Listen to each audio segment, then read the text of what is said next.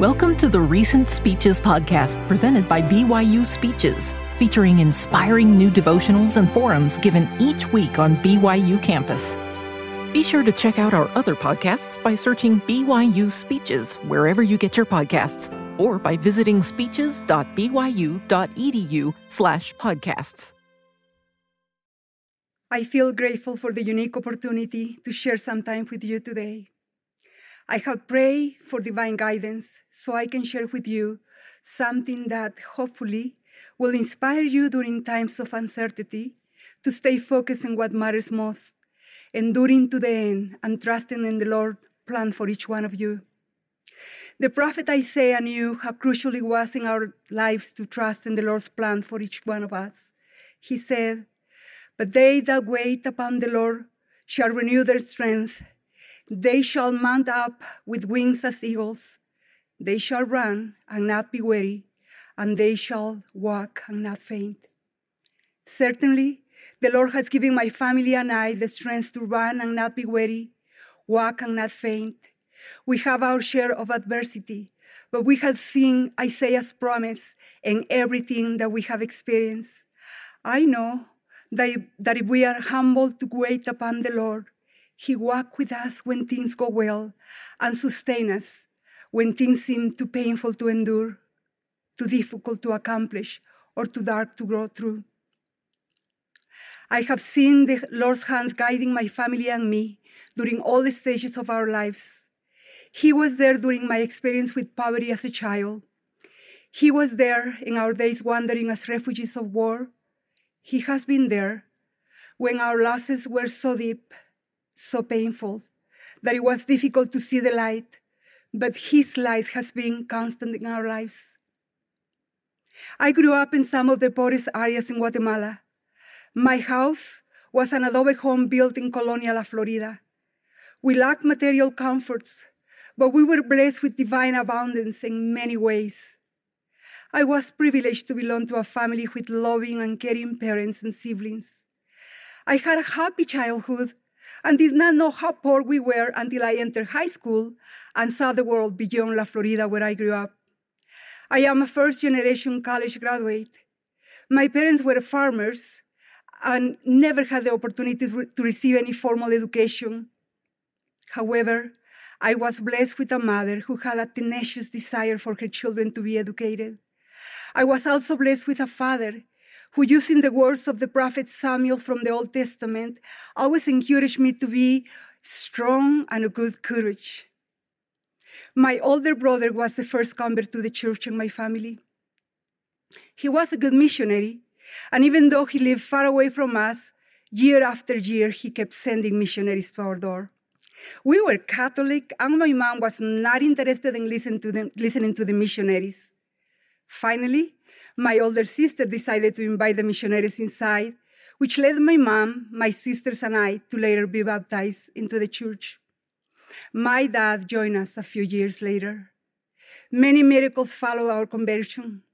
The gospel brought us a new hope and the knowledge that God had a plan for each one of us. Our lives were filled with the joy to know our divine heritage and to understand the purpose of our existence here. Before our conversion to the gospel, my parents moved to the city in search of better opportunities for us. In Guatemala, in those years, children did not have a guaranteed space in school. At the beginning of every school year, my mom would get up around 3 a.m. to register at the only elementary school in La Florida. From my mother's example, I knew early in life that education was important, and I wanted to become a teacher someday. In the middle of our material limitations, I was able to finish my high school with a vocational certificate to teach elementary school. I wanted to get a college education, but I did not have the $45 needed in those days to register for college. My older sister was living in Illinois when I graduated from high school, and she sent me $60 to buy my graduation ring. I used the money to pay for my college registration at La Universidad San Carlos de Guatemala in the College of Chemical Engineering. I had very little resources, but many dreams I wanted to accomplish. Remembering the words my father had taught me to be strong and of good courage, I walked for the first time into a university campus, scared and confused, but full of hope. In 1975, I met my husband Israel and soon fell in love with him. Israel and I married the following year. We planned to marry in the temple, but we didn't have a temple in Guatemala. So we drove for four days to get sealed in the Mesa, Arizona temple. When we finally arrived, we were grateful to enter the house of the Lord for the first time.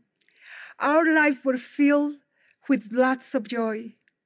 Making sacred covenants with the Lord gave us a new perspective about what He expected from us.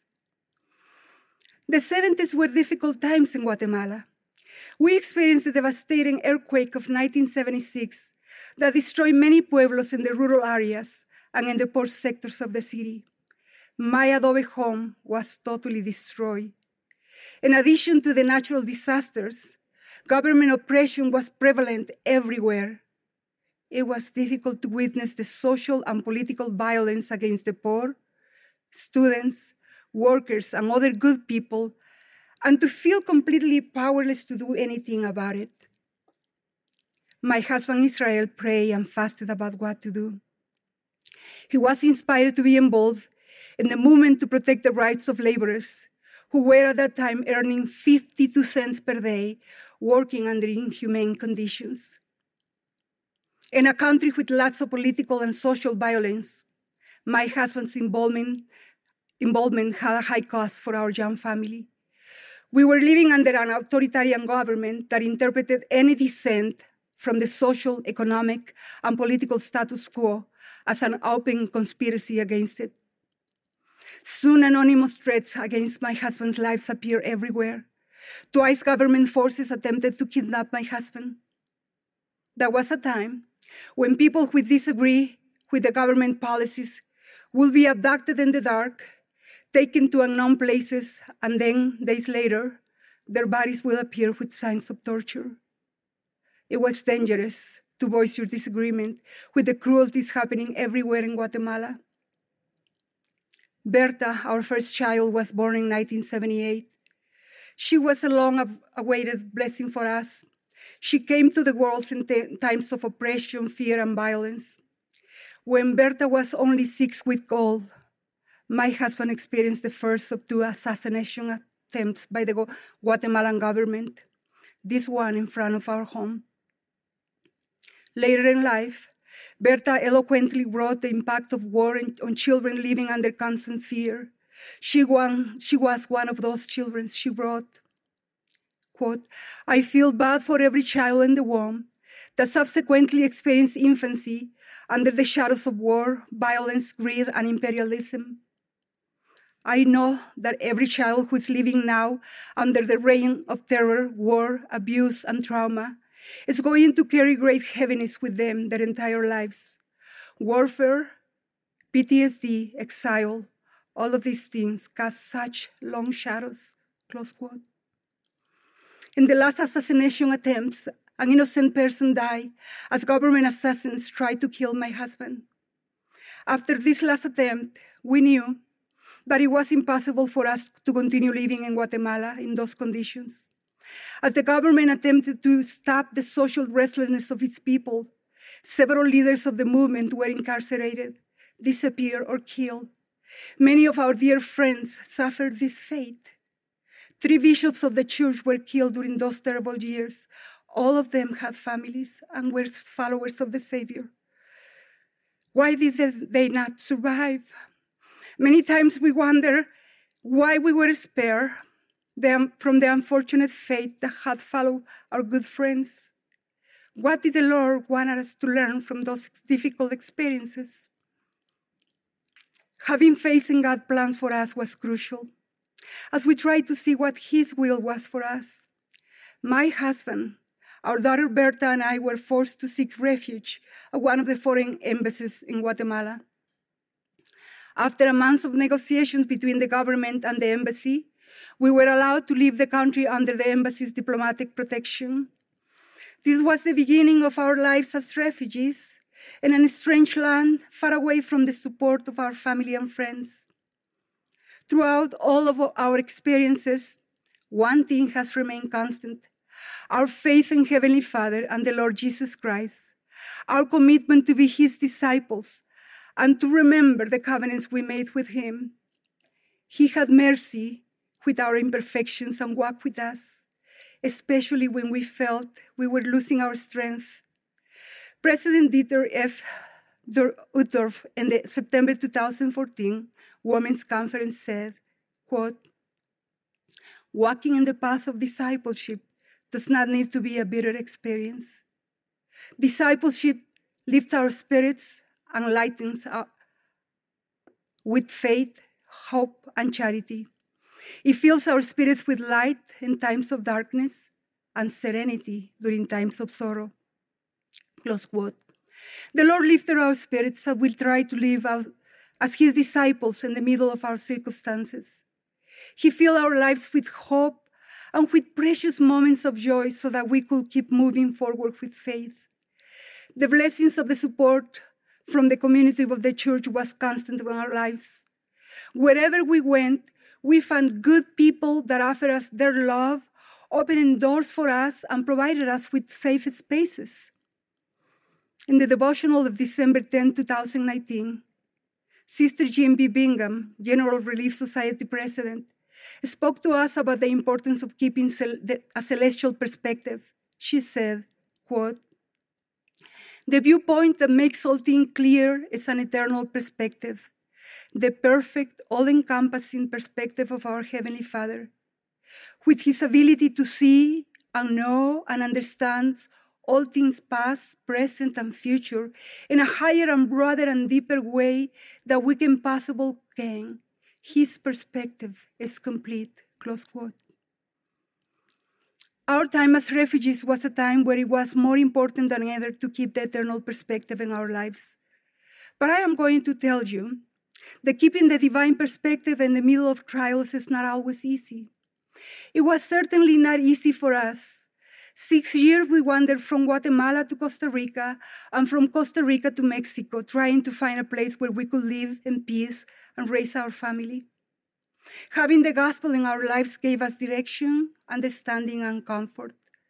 The Lord's hand guided us as we tried to create a future for our family. When things became difficult, I will remember Isaiah's promise that the Lord will strengthen us so we could keep walking and not faint. The Lord strengthened us as we were trying to figure out where to settle. We already have family here, and it made sense that coming to the US would be a good option for us. However, we resisted the idea. We were trusting in our own plans, not knowing that the Lord had a plan for us. We stayed in Costa Rica for a few years, but later decided to settle in Mexico City. But again, the Lord had other plans for us. In 1985, a devastating earthquake destroyed a good part of Mexico City. Many people were trapped in the collapsed buildings, and thousands lost their lives. We were fortunate to come out of that tragedy only with material losses, but again, the Lord spared our lives once more.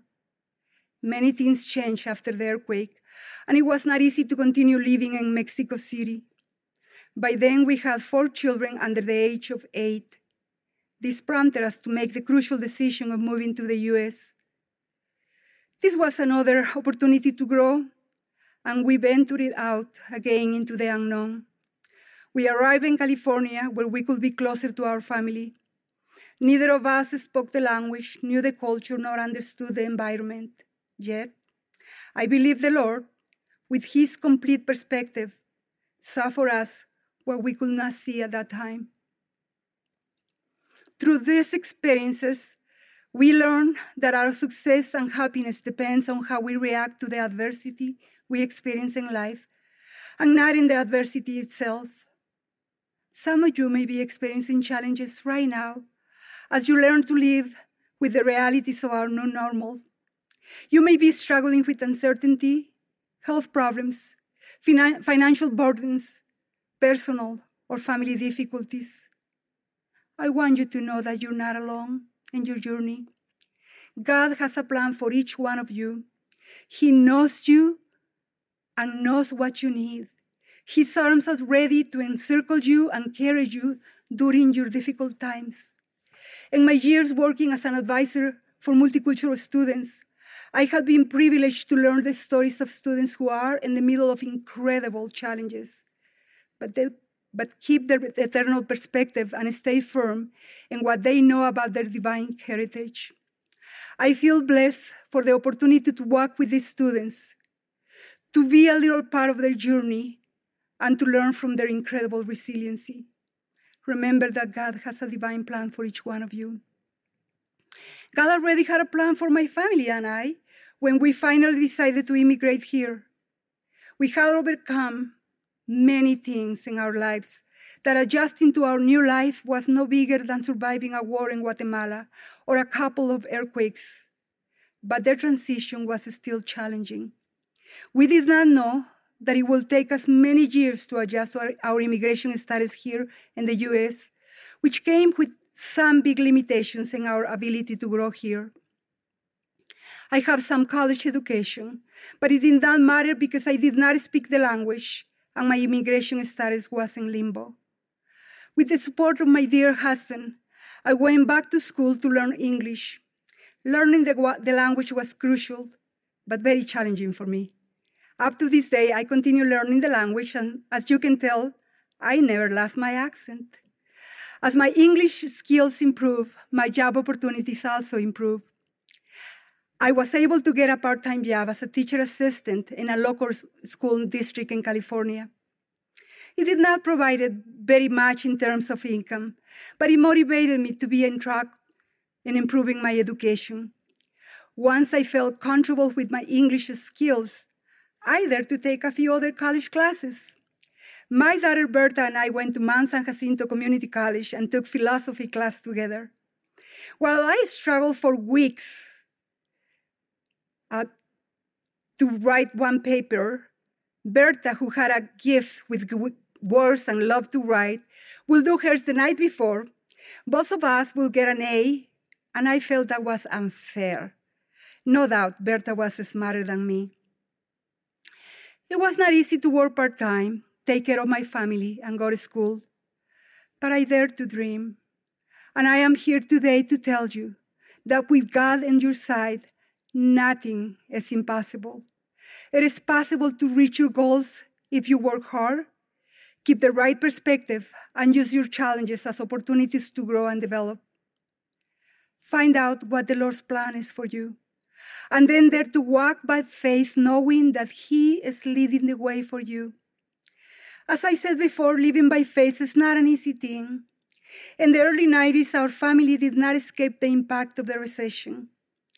We experienced serious financial troubles and ended up losing our home. To better support our family, I have to leave my part time job and take on a full time job. By then, I was done with my associate degree, which most people can finish in two years. Due to family responsibilities, it took me almost four years to complete it. But when, when I needed a full time job, it was a blessing to have. I secured a job with the Department of Public Social Services in Riverside County, California. That was a big step for me in many ways. I knew then that if I wanted to grow in that department, I needed more education. I made the decision to go back to school. But this time I had seven children, a home to care for, and a full time job. I went to a three year program offered to working adults by La Sierra University. I worked nine hours daily, and after work, I went directly to school, two to three times a week. Was this difficult? Yes, it was very difficult. By the time I got home, I was exhausted but I still have a family to nurture and homework to do. I could not have done this without the incredible support of my dear husband, who has always been by my side along this journey. I tell him that my degrees are his degrees. In 2004, I graduated with honors from La Sierra University with my bachelor's degree in social work. Once I finished my bachelor's degree, I was promoted to a better position within the same department.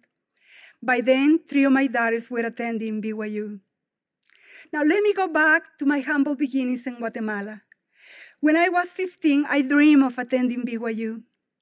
A good American missionary encouraged me to write a letter to BYU and express my desire to attend in the future, so I did. I got a letter back from BYU. The letter was nicely written in Spanish, but it asked me to write my next letter in English. My English skills then were very limited, so I never thought again about BYU. 30 years later, my daughters were attending the university of my dreams. At least now my daughters were achieving their dreams, and somehow I was also achieving mine through them. Those were good years over in California. My heart was full of gratitude for the many blessings we were receiving. Life was good. I had a great job, we live in a nice neighborhood, and my husband's business was doing well. What else could I have asked for? With the encouragement of my children and my husband, I applied to the master's program at Cal State University and BYU. The truth is that I, I did not believe BYU would be interested in me. I only applied to BYU to appease my daughters, who were nagging my husband and I to move to Utah. Did they say Utah? No way. It was too cold and too far for, for us. But I was humbled when I received the acceptance letter from BYU. This was another big change in our lives. Coming to BYU meant leaving everything we were already familiar with in California. You can guess the rest of the story. We moved to Utah and my dream as a teenager finally came true. But that was not the end, it was the beginning of new opportunities and blessings. My first job right after graduate school was working for Provo School District as a school social worker. There I was blessed to serve many families whose children were struggling in one way or another. I understood their challenges well. In my childhood, I had been in a similar family. Those years of being a school social worker contain some of my more memorable personal and professional experiences. I believe that the Lord works in mysterious ways, and if we are willing to submit our will to His, He will let us climb up the mountains with wings like eagles. My work with Provo School District prepared me to work with multicultural and first generation college students here at BYU. I have been blessed to work with very bright students who bring to BYU unique perspectives and experiences. I feel privileged and grateful to be there for them, to listen to their stories and guide them so that they can achieve their own dreams. Nothing brings me more satisfaction than seeing them not surviving, but thriving at BYU. As my memory goes back to my adobe house of my childhood, I see my journey as a journey of hope. This life is full of challenges, but there is one thing I know. The Lord allowed me to have those experiences for a reason. And now it's my honor and responsibility to share them with you, the young dreamers of today. It is possible to make your journey a journey of hope and a journey of success. Ask the Lord what His plan for you is. And as you are willing to submit your will to His, be humble and have the faith to let His hand guide yours. You have divine potential to accomplish anything for which you are willing to work hard. Our success and happiness does not depend on the circumstances we face, but how we face those circumstances. As you work to do well in your classes during this historical semester, Remember that you came to BYU with a purpose. I love the words of President Worthen, who said in a 2016 devotional, quote, You are not here by accident.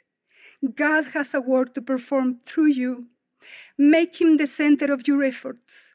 Do what he will do, what he will want you to do.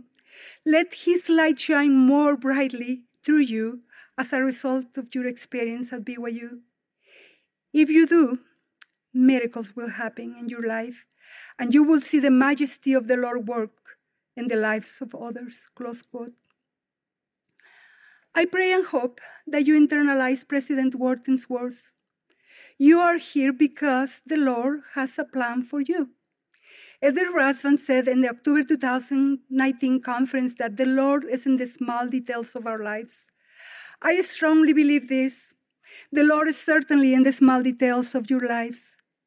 I know this by experience. My family and I did not leave Guatemala by accident. There was a purpose for us. I am very grateful for the many miracles we witnessed as we let the Lord's hand guide us to this place.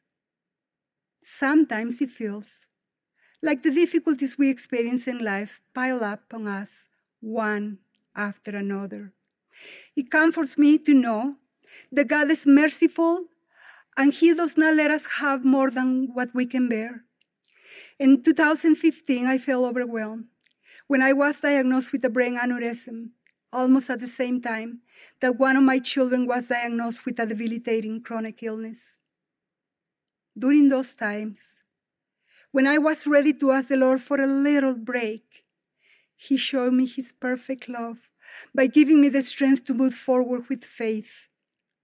The aneurysm was surgically fixed, and I like to joke that I was giving a new brain.